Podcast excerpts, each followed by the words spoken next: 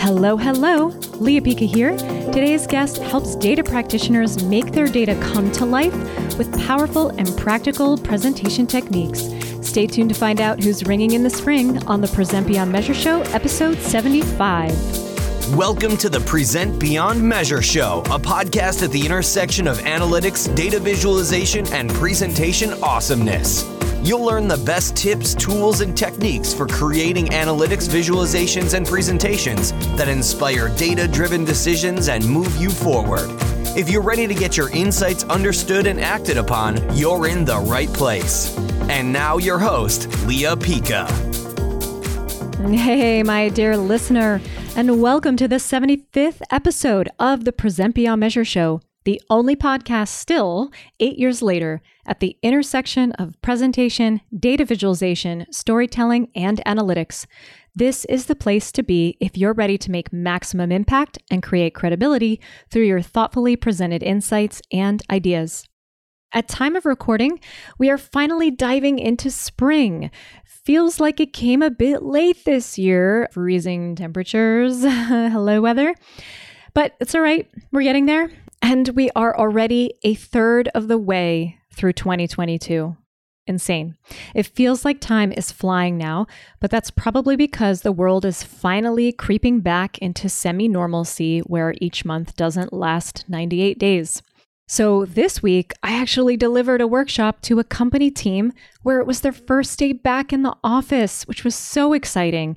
I was virtual, but what's crazy is that they were the last company I delivered an in person training to before the lockdown commenced three weeks later, two years ago. So it's amazing to come full circle, and I can't wait to be with them in person again. So thank you, Kepler Group, for sticking it out with me through these tough virtual times and choosing me again and again. So before we dive into today's incredible interview, I have just a couple quick updates for you. Now, as usual, I am super excited for today's guest, but in particular, I've rarely met anyone who is so passionate about the intersection of everything this show is about and about helping others travel the great journey towards data presentation awesomeness. Definitely a soul brother. So let's do it.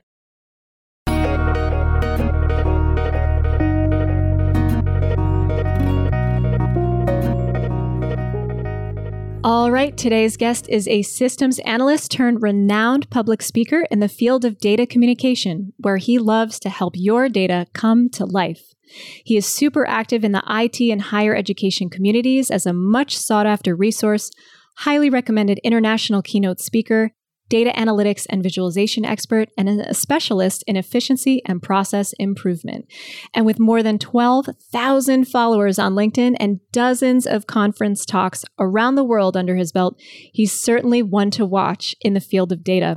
Please help me welcome Dr. Joe Perez. Hello. Hi there, Lea. Thank you so much. What a kind and gracious introduction, ma'am. It's it's a real joy and pleasure to be with you today. Yes, I'm so glad we finally were able to make this happen. And I'm just so excited to share your infinite wisdom in this exact space that everyone is here to listen to. Oh, you're way too kind. Thanks. The, the honor is mine, indeed.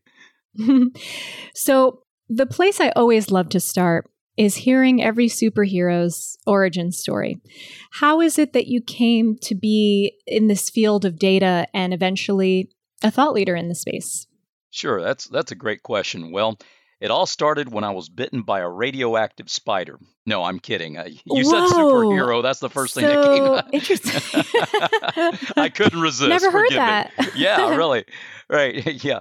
No. Uh, yeah. I've always had a love for sharing information. I love to share knowledge. I love to see the lights come on in in the other person's eyes, eh, showing me that they get it. You know, I was an educator for ten years before I began my IT career, you might say, in the early 90s. And in spite of that change in my primary focus, I'll be honest with you, I've never lost my love for teaching. In the last six years of my teaching career, I took on temporary jobs to supplement my income. All those jobs were in the IT realm. And with each passing summer, they continued to be more and more technical, more and more complex, increasingly responsible. See, I was able to leverage my graduate education and hone my technical skills there. So when that focus shift happened, and I started working full time, not as a teacher, but at NC State University as a computer consultant, well, it was a being in a university setting in an educational setting. I mean, it, it was a natural evolution for me. You know, it was a perfect blend of both education and technology coming together.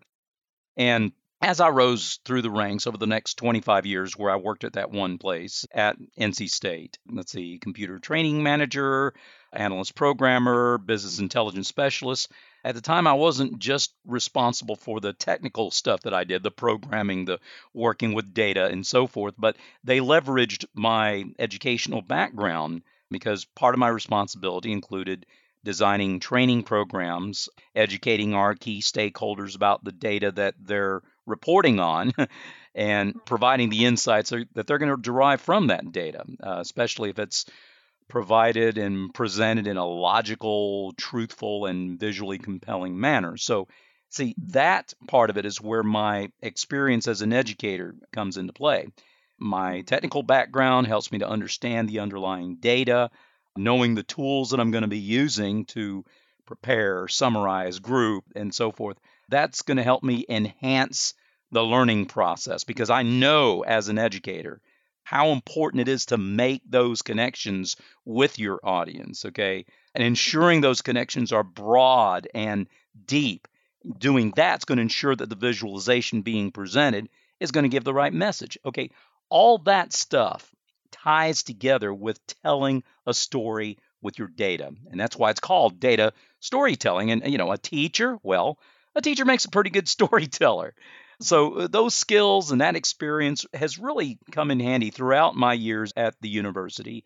And in those years, I had plenty of time to see these tools improve, processing power increasing, computer speeds multiplying. And during all that time, people are becoming more and more and more aware of I don't know how do you say it the the power of seeing data as an asset okay the power of seeing data being leveraged to drive those decisions. I mean, data driving decisions isn't a new thing. That's, you know, that concept's been around ever since anybody who's had a business, they know what their business is like. They're they're making their decisions, they're they're driven by their gut. You know, they have a good gut feeling about something. You know, they go with their gut. Yeah, but that right. gut's got to be informed, okay? And whatever it is that informs that gut, whether you want to call it data or not, the information that you get, what else is it? Data. So the difference now is is now we have more sophisticated tools for bringing it to life. Okay, and, and all those years of experience as presenting lessons as a teacher,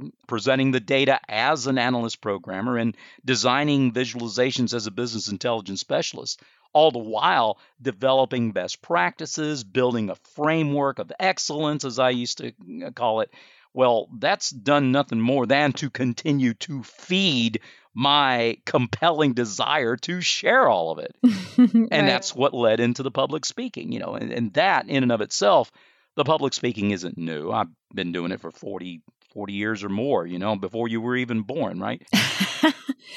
Not uh, no, necessarily. Yeah, I'm being I'm being nice. I'll be quiet about that. No, but seriously, yeah, that's where I've seen the growth. Though the speaking itself isn't new. The newness, if you will, the growth, exponential growth in the last few years has been in my I guess I could call it status, if you will, on the conference speaking circuit. You know, as you mentioned, dozens of, of engagements every year, extending my reach into countries all over the world. 16 of them, I think, by the end of 2021. So, so yeah, I do think about presentation. That is very much central to my thinking. And that's how I got here, always wanting to share, having that desire to make that connection and turn that light on. I, am as you can tell, I'm I'm really passionate about this kind yeah, of thing. Yeah, I can see. Yeah, yeah. But here's the deal.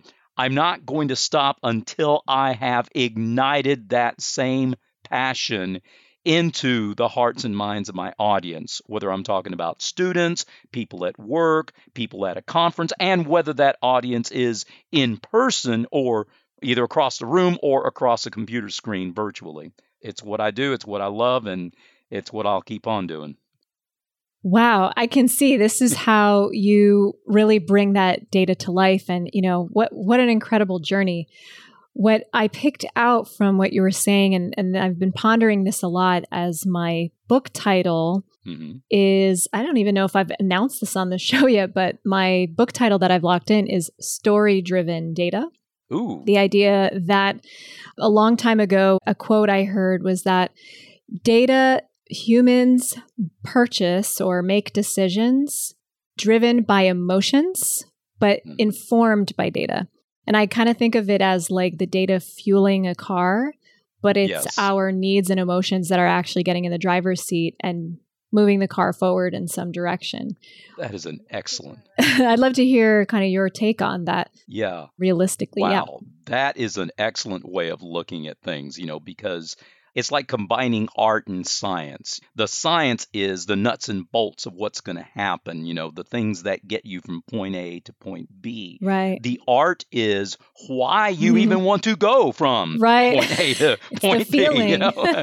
yeah. Spencer Sobczak, uh, oh man, he is a guru. Uh, shout out to him. He's a uh, he's one of my connections, and we've we've had several conversations. And I, and I love one of my favorite quotes from his. He says, "Data storytelling is both an art and a science. Our data visualizations are the most powerful when they find that balance." And Yeah. you know, it, it's like you're Mhm. talking about the what and the why. You know, the heart and the head, the left brain, right brain Right. the brains and the beauty, the art and the science, the form and the function. Once you can get the right blend of those two things, then there's no way you can lose, right? You're, you're appealing to the mind with the facts, you're appealing to the heart with the passion. And when you can blend those two things, then you've got a good thing going. Oh, 100%. You know, it, it- there's always this argument that I see of only content matters or no, it should be, it should look snazzy and exciting. And they're these two kind of diametrically opposed perspectives. But right. where I'm they finding seem it, to be diametrically opposed. Right, People they to them as that, but they're not. I don't think they are. No, I I couldn't agree with you more, Lea. I, I think they do have to go hand in hand because people have brains, they also have hearts. Okay, right? the two have to work together, right? Appealing to the intellect. The whole of man is the intellect, the emotions, and the will.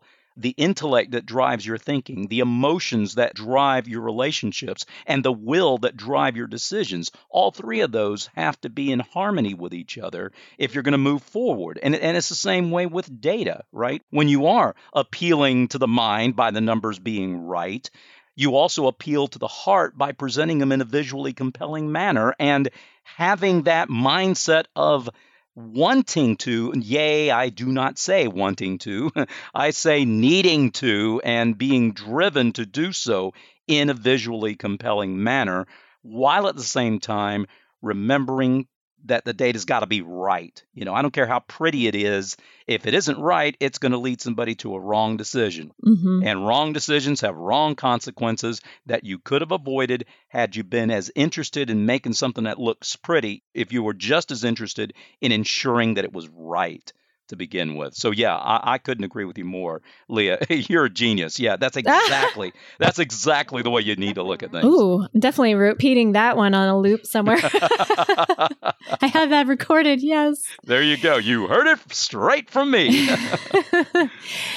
yeah, I think this is really important for practitioners and organizations to understand because I know in one of your videos you said there was a major gap between how much companies want to drive decisions using Mhm. data and how many actually do. It was something like over 90% want to and 50%. 57, I think it was something like that. 57. Yes. Right. Okay, it's a it's a big gap. So Big gap. what do you think's going on here and how can they close that gap? Sure. Well, one of the issues that I see is people fail to recognize the value of their data. Just like um, just like employees. Okay, when it comes to employee training, all right, people think, well, if I train the employees so much, they're going to want to leave. When Henry Ford once said, hey, the only thing worse than training your employees and having them leave is not training them and having them stay, right? Uh, I love that. Right, yeah. And when they don't take care of, and I know that's not the topic of our discussion, but there's a point in this, and I'll get to it in a second. And that is The issues why there's a gap in that particular realm is because a lot of companies see employees as a cost to be justified Oh. rather than an asset to be invested in. All right.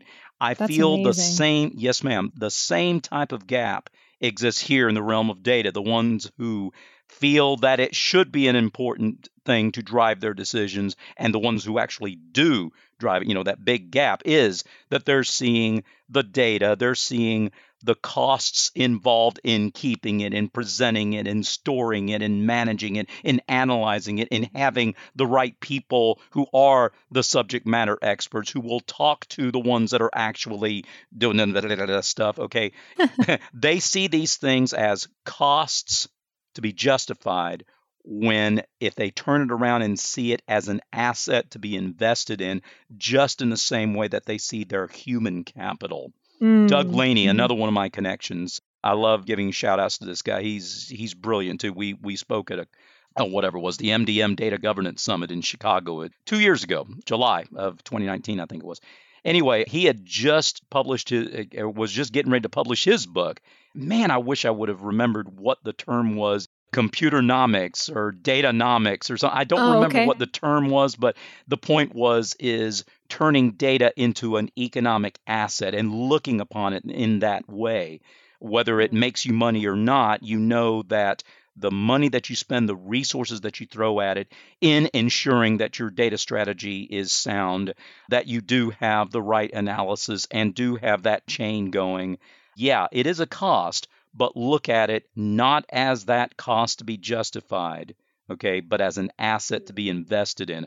I think that's going to be the key, if you will. In many cases, that'll start closing that gap. I think that is absolutely essential. The companies that I have the privilege to train for, I can see their investment in the humans that are powering their mm-hmm. services.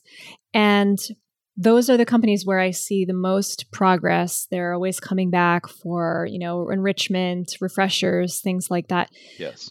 And I think it is so crucial to understand what kinds of things need to be invested in as mm-hmm. well. So, one of my favorite quotes from two friends of mine, uh, Chris and Zach Gemignani at Juice Analytics, they wrote a book called Data Fluency, which I love so much. And what they talk about is that when you said about failing to grasp the value of the data, their thesis on that is that they're not trained to actually extract value from the data. It's a Mm. literacy issue. That's why their book is called Data Fluency. And it is up to, in mine and their perspective, it's up to the practitioner, the presenter, Yes. to assess where the audience is, where they are, and meet them where they are and help almost coach them through becoming more data literate consumers.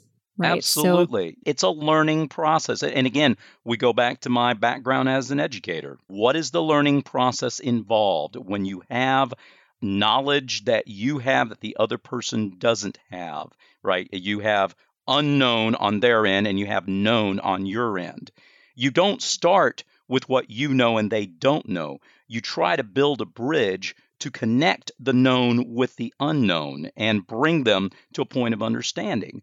And that's the problem. We're too busy building up walls and silos with the data instead of building bridges with the data so that people Mm, can wow. understand how everything relates, how it all ties together. What is the big picture? Especially for people that are decision makers. You know, they're stuck here looking at the 10,000 foot view and they certainly, you know, they certainly don't want to get in the weeds, right? Because whatever you can't see the forest for the trees or whatever the whatever the saying is but it's important to have both the strategic and the tactical if you will. Having that 10,000 foot view so that you see the overall picture and know enough about how to move the chess pieces so that you know what's going to happen with the detail. You've got other people that are handling the specifics on the detail but you need to be able to drill up or drill down. And again having folks on every level of management as well as the individuals who are actually doing the da, da, da, da, da stuff on the back end, all of them need to be involved, I believe. Too many times companies set up these silos where the folks that are the decision makers don't know what the people that are designing the reports know. The people that are designing the reports don't know what the folks that are handling the data know. The folks that are handling the data don't know what the people that are manning the systems that feed the data. You know, communication. Yeah. They all need to talk together. If you're going to get an overall right. big picture, you can't see the big picture unless you have all the parts that go into creating that big picture. And again, as an educator, I know that's how the learning process works, which is why that has put me in, in such a wonderful position where I'm at because I view everything with the learning process in mind and uh, harkening back and drawing upon that training and expertise and experience as an educator so that it informs the way I approach looking at these different strategies. Wow. It sounds like you take a very holistic, comprehensive, and inclusive approach to that. I loved what you said about using data to build bridges, not silos. And I think that is invaluable advice for organizations to think about. Absolutely. In terms of the river, the flow of data throughout the organization. Right. So, what would you say are the key ingredients to making data truly actionable? Okay. I think you need to have relevance, resonance, and responsibility. Okay. Again, going back to this speaking to the heart, speaking to the head type thing. Okay. Relevance that speaks to the head, okay, the intellectual mm, mm-hmm. part of things, okay, that does indeed, how does it relate to the mission, vision, and goals of the operation? How does it relate to the processes that are happening in whatever line of business you're looking at? Okay, that's the relevance, all right, that, that's the what, okay.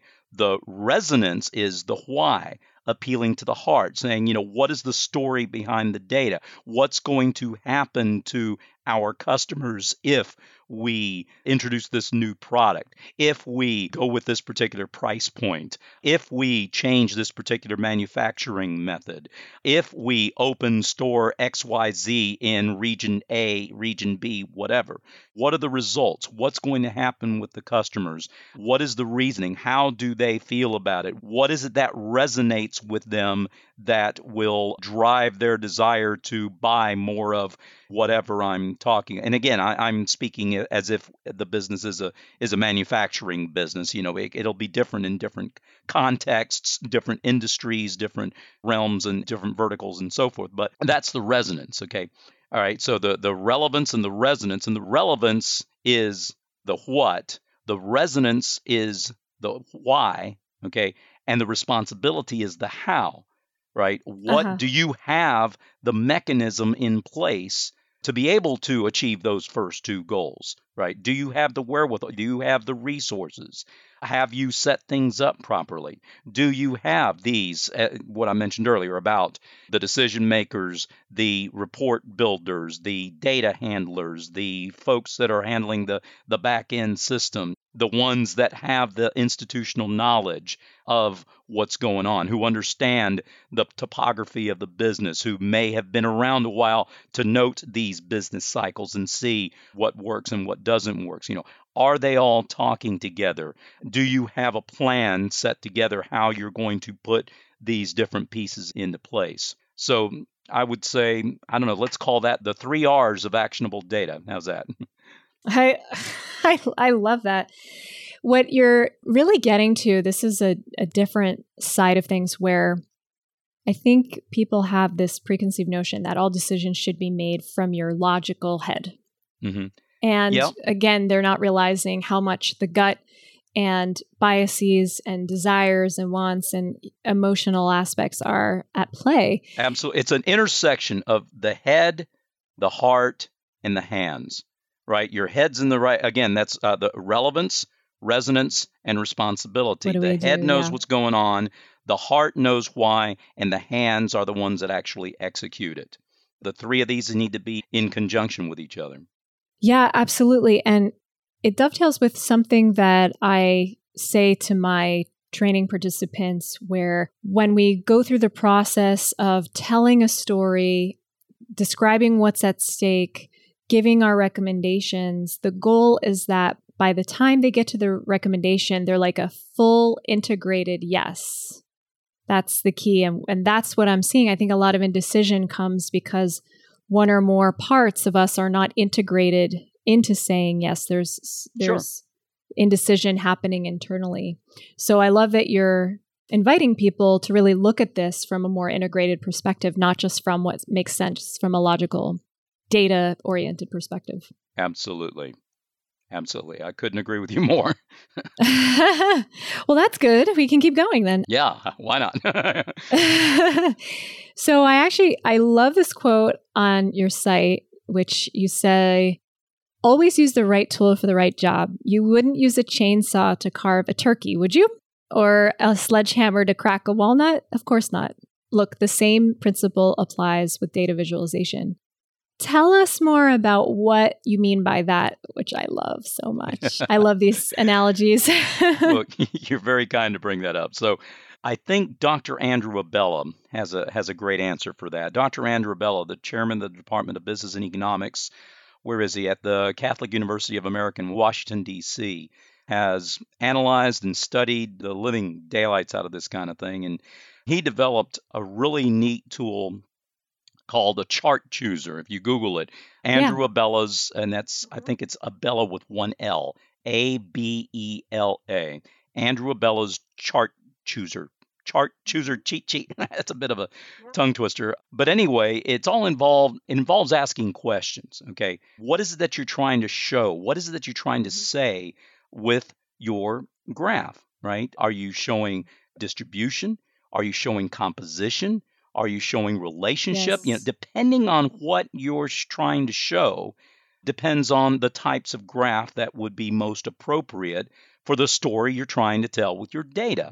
Okay. Mm-hmm. You ask, does it change over time or is it static over time? You know, are you're talking about many time periods or few time periods. Are those time periods relative or are they relative and absolute? You know, and as you ask each of these different, and in this particular chart, it's or this infographic, if you will. It's divided into four quadrants depending on, you know, the different types of categories of things that you're trying to show or ask or determine with the visualization that you're putting together.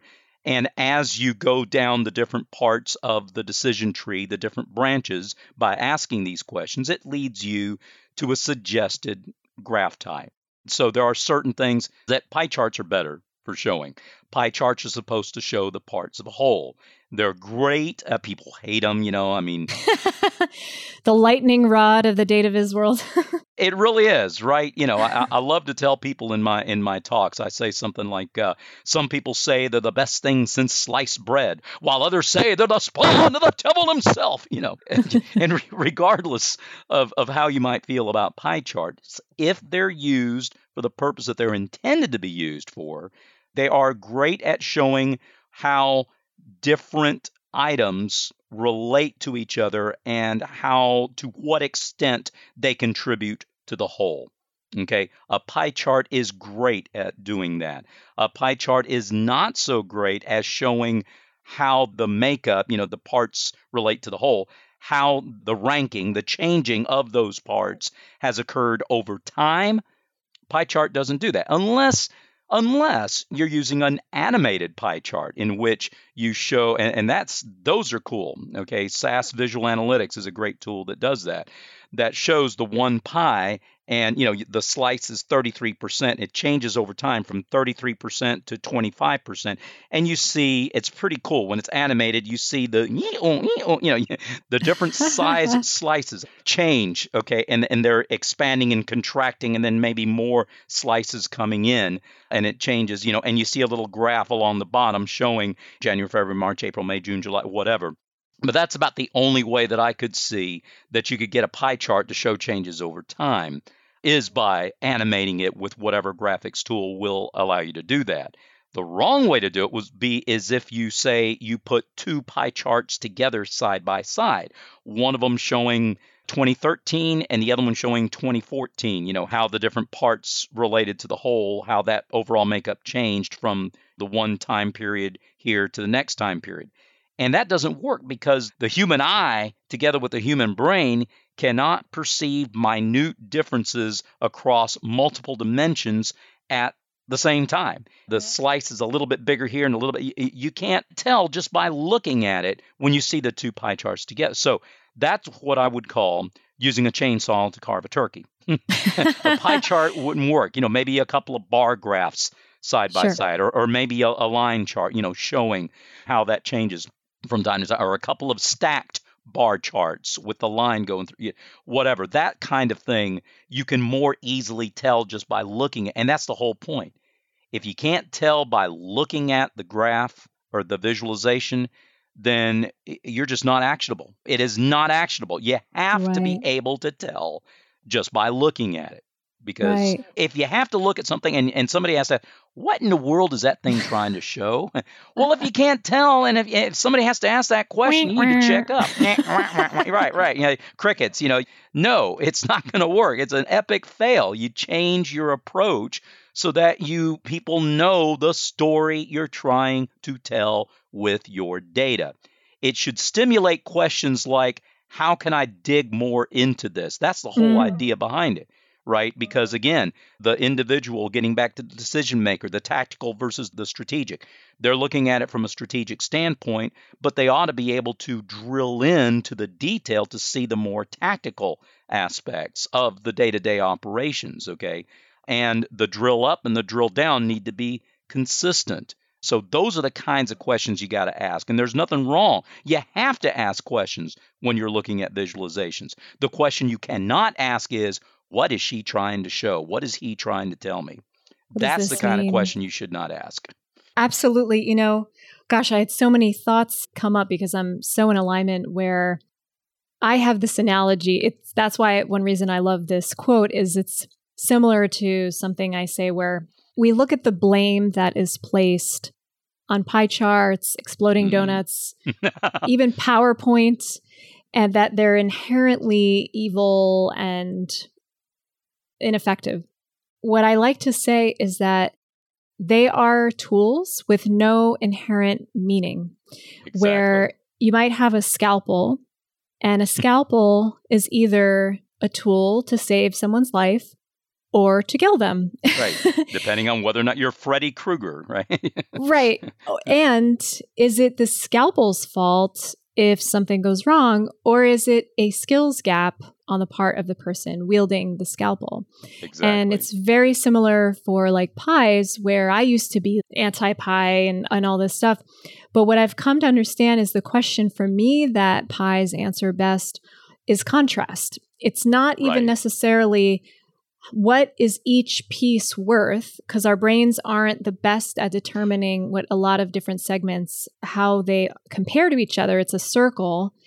However if you have relatively few segments and you have the one you're trying to highlight you're trying to show an overwhelmingly obvious difference between one or more and the others then it is a tool to actually answer a question of how much different is this? What is that contrast? Right. Versus if you're really looking for composition and trending over time, people will often use a regular stacked bar, which shows volume as well.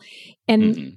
we're not equipped to extract what the change in composition over time is if we're Right. if the volume if the overall size of the bar is also changing. So it's these nuances that are so critical to understand what is the exact question you're trying to answer exactly to your point with the chart chooser tool which I, I believe i'm aware of and understanding how each chart best serves that question. And i think it's such a crucial skill Exactly. It's actionable only if it helps. And, and this is one of the things that I stress in my talks. Data is actionable only when it helps people to make a decision, answer a question, or solve a problem, or sometimes a combination. There you go. thereof, you know. Oh my God, this is like the most quotable episode I think I've ever. I'm like, write that down, write that down. Yeah. Well, that one comes straight from me. Just like the chainsaw and the turkey and the, yeah. Right. yeah. It goes back to what you say in, in turning the lights on. I think of that light bulb eureka moment where the definition of an insight is something that gives an immediate a capacity to have an intuitive understanding of something. And there is that aha, not Right. didn't know that before aspect where that light bulb does go on in the Mhm. heads. And it, those three things you just mentioned are, are really critical. I hope everyone is taking notes. This is a good one. Thank you. So uh, you also talk about avoiding the death by PowerPoint trap. Speaking of tools and lightning rods of controversy, Right, right. what are you say some of the essential E's are there for avoiding the death by PowerPoint trap? Can you elaborate on that? Sure. I feel that if I've done my job as a speaker, they're going to come out of there being enriched, empowered, encouraged, and educated. Hmm. Okay. That's got to happen. And if I haven't done that, then what I'm presenting is death by PowerPoint. Okay. Yeah. All right. So somebody is enriched when when they feel better off, they're enriched. Okay. They overcome defeat, right? And it appeals to their own sense of well-being, their own security, if you will.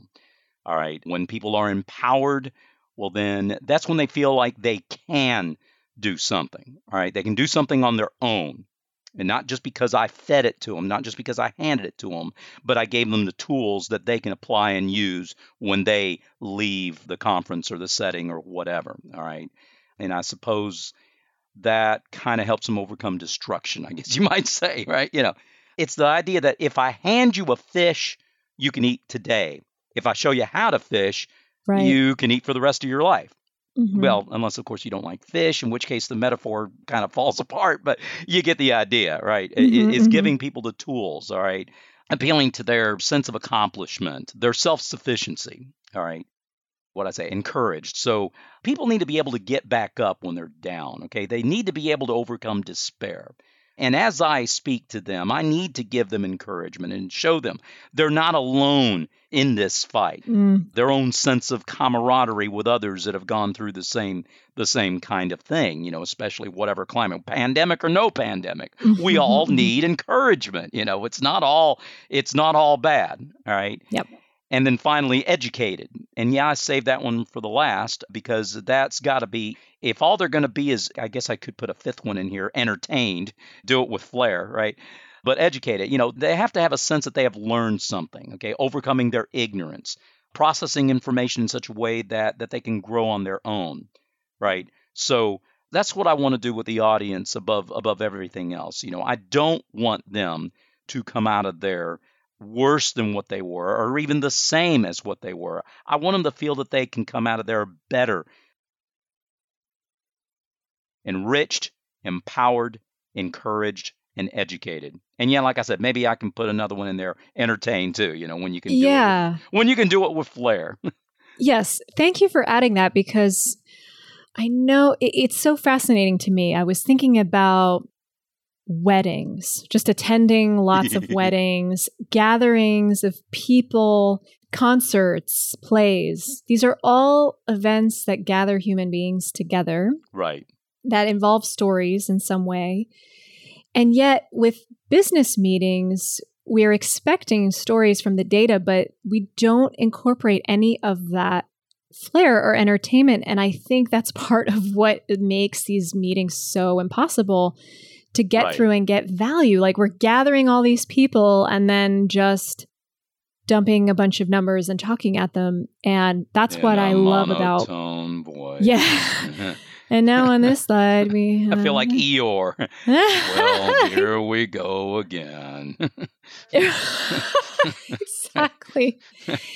yeah, and you don't have to do a tap dance on the way in, but maybe that No. would be something fun hey, to try. why not? Why not? Actually, You know, or I juggle. once heard. Yeah.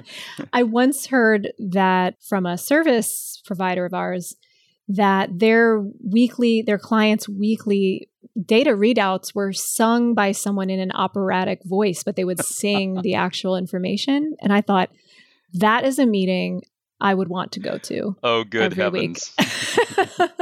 and it doesn't have to be that, but there's a midpoint. There are storytelling mechanics, there's different kinds of languaging, there are alternative phrases than just executive summary, which Right. take the wind out of any balloon of excitement.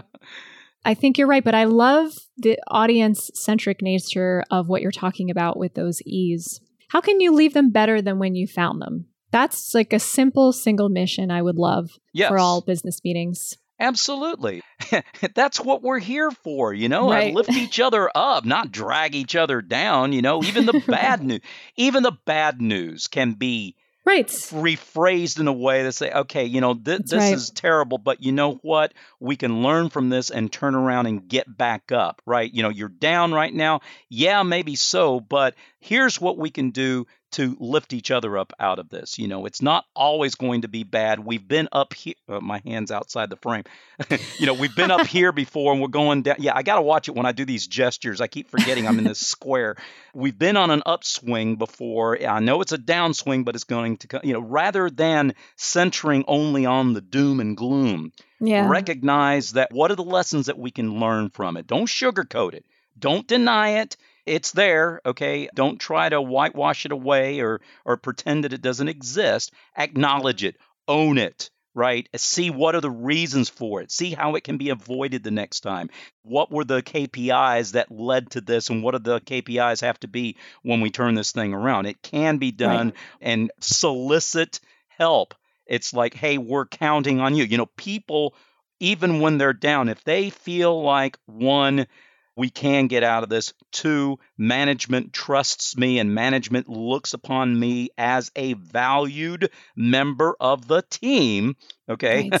Okay, then hey, I am a key player to the success of this organization, and doggone it all, I'm going to give it my best shot to try to help them out. You know, if I see myself this way, then I'm going to perform accordingly. You know, if I see myself as part of the problem and if I'm constantly being badgered and put down and the doom and gloom, you know, of the naysayers and the boring death by PowerPoint we were talking about, you know, then yeah, I mean, I'm going to stay in that funk. You know, people need to be seen as being a valued part of the organization.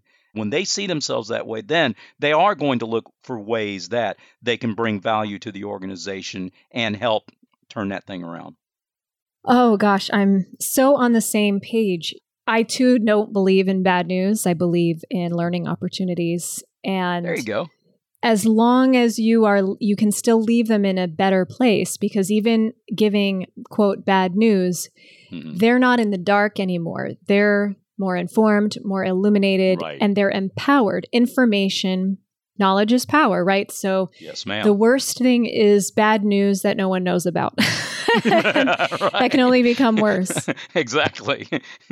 So I really appreciate the reframe and the spin that you put on the empowerment because bad news can feel so disempowering. Like, what do we do now? It's all Right. going to hell.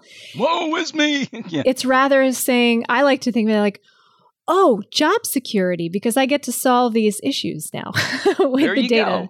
go. There you go. right. And the encouragement from the leadership that says, hey, we can't do this without you. Can you That's help right. us get through this? You know, Mm. and then you feel as you are a valued member of the team. You're going to tend to put forth that extra 10% that you normally perhaps would not have done. Oh, right on.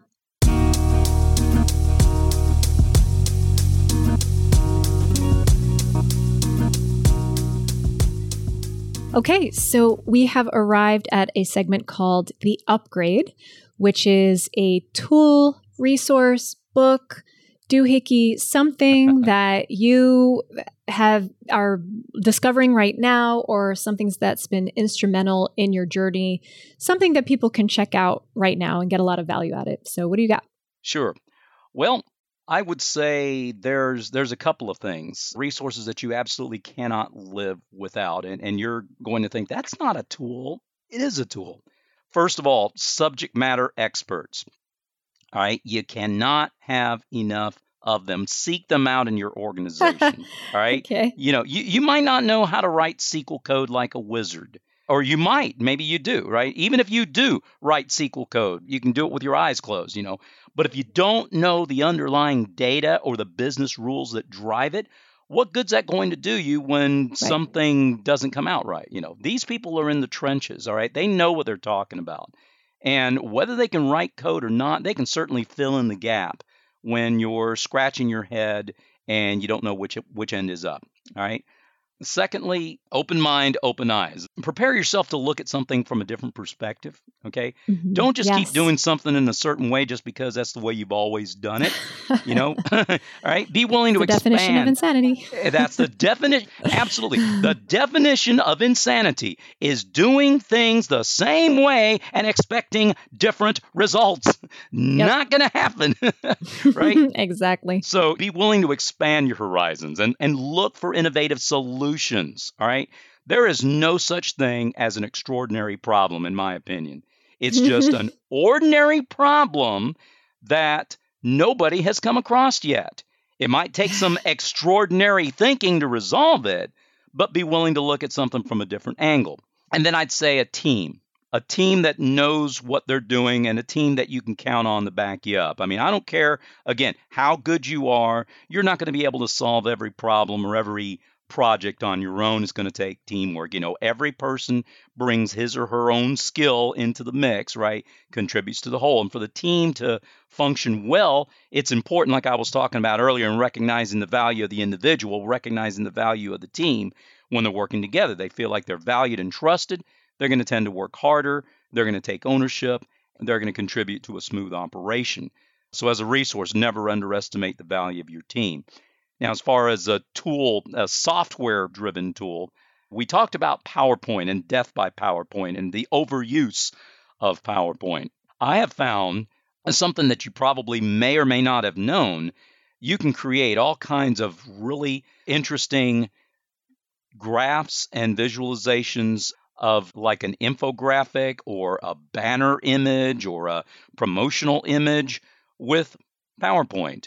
Yeah. Put your text together, your shapes together. You put one in front of the other. You, you creative use of shadowing. You have your your own headshot, for instance, that you've removed the background and you have placed yourself in front of a wall or, or something, you know, and you put words in front of it. You can take that if you have multiple graphical elements and you can save that as a picture.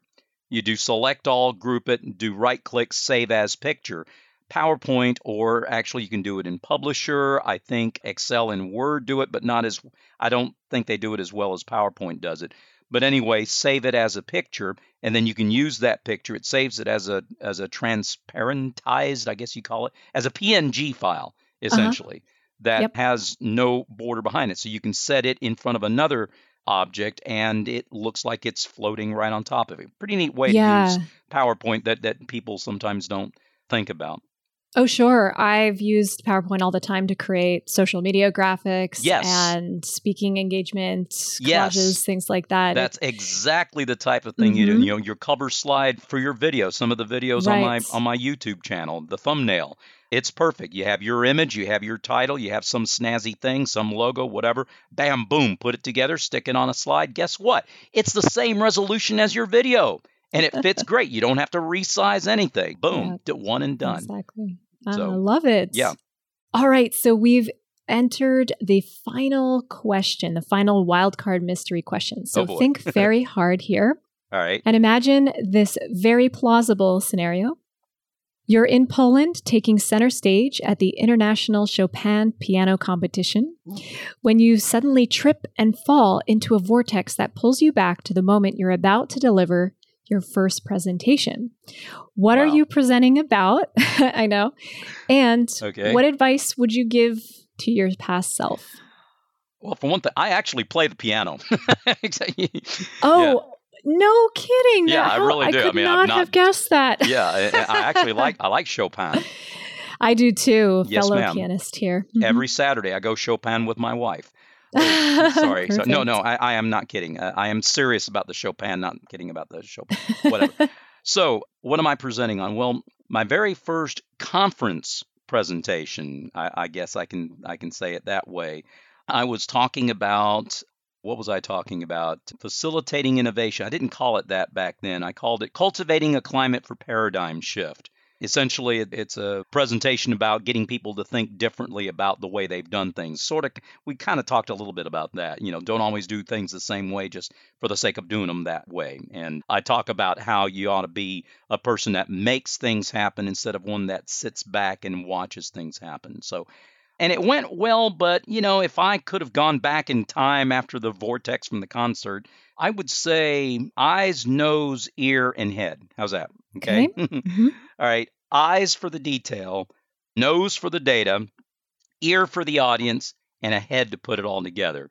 So the details. All right. An eye Mhm. for the detail. What color scheme would you use on your slide deck that worked really well when you were practicing it, but it, it didn't occur to you that you might be in a room where the lighting wasn't all that great? Mm, thinking That's what happened to me. My color scheme looked great, but for some stupid reason, I was inexperienced way back then, and I used purple letters on a black background, and that does not work. Okay, I had not yet. Dis- yeah, Ugh, ugh.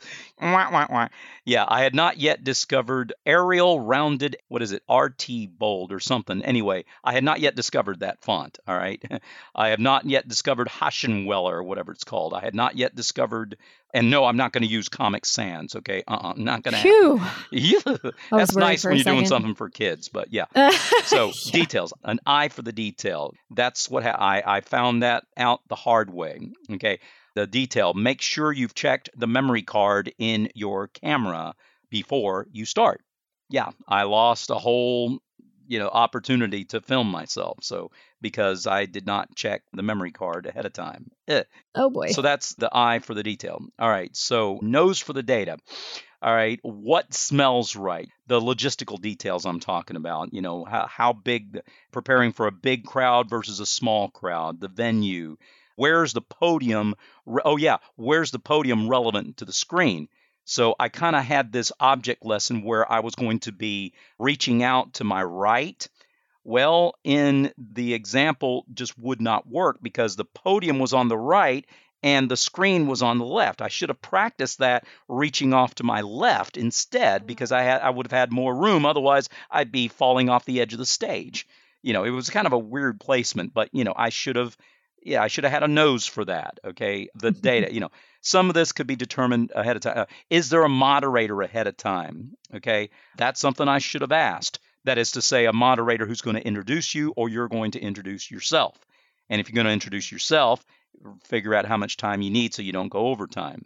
That's important. Okay. The ear. Yeah, the ear for the audience. Okay. What is it that they're interested in, right? Uh, how much interaction can I have with them? Is it a big crowd or a small crowd? Is the lighting conducive for us to have a conversation, or is it dark and there's a light on me and I can't see them, and therefore I didn't know that ahead of time? If I had checked that out ahead of time, then it would have happened. The the more you know about your audience, the more you listen, okay, to what you know, the better you're going to do.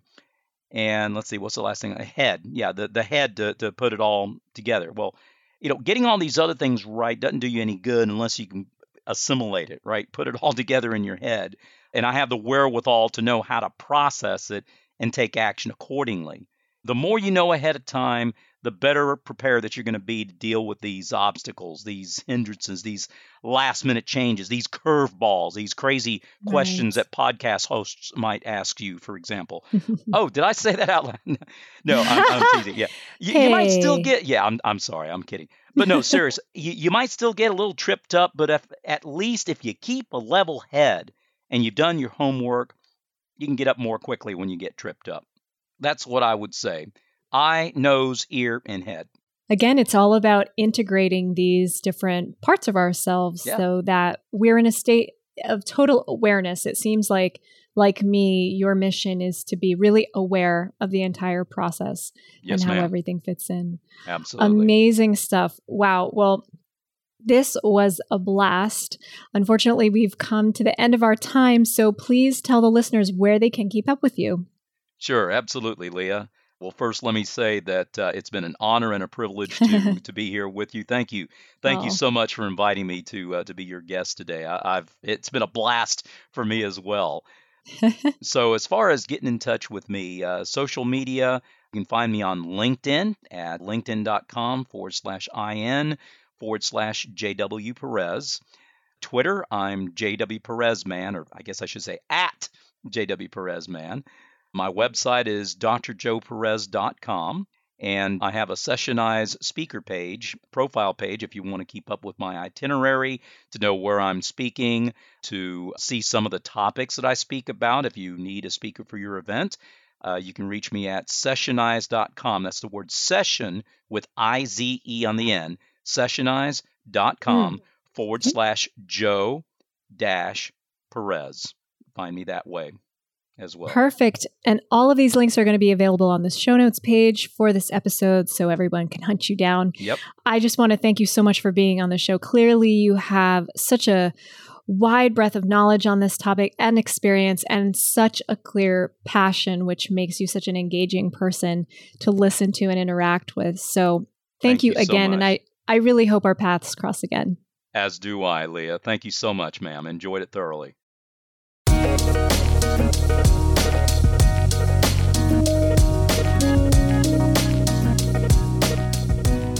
All right, I hope you enjoyed that episode as much as I did.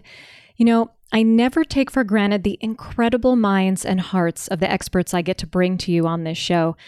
And I truly appreciate the diversity of perspectives and experiences for approaching what is such a broad and deep discipline of both verbal and visual data communication.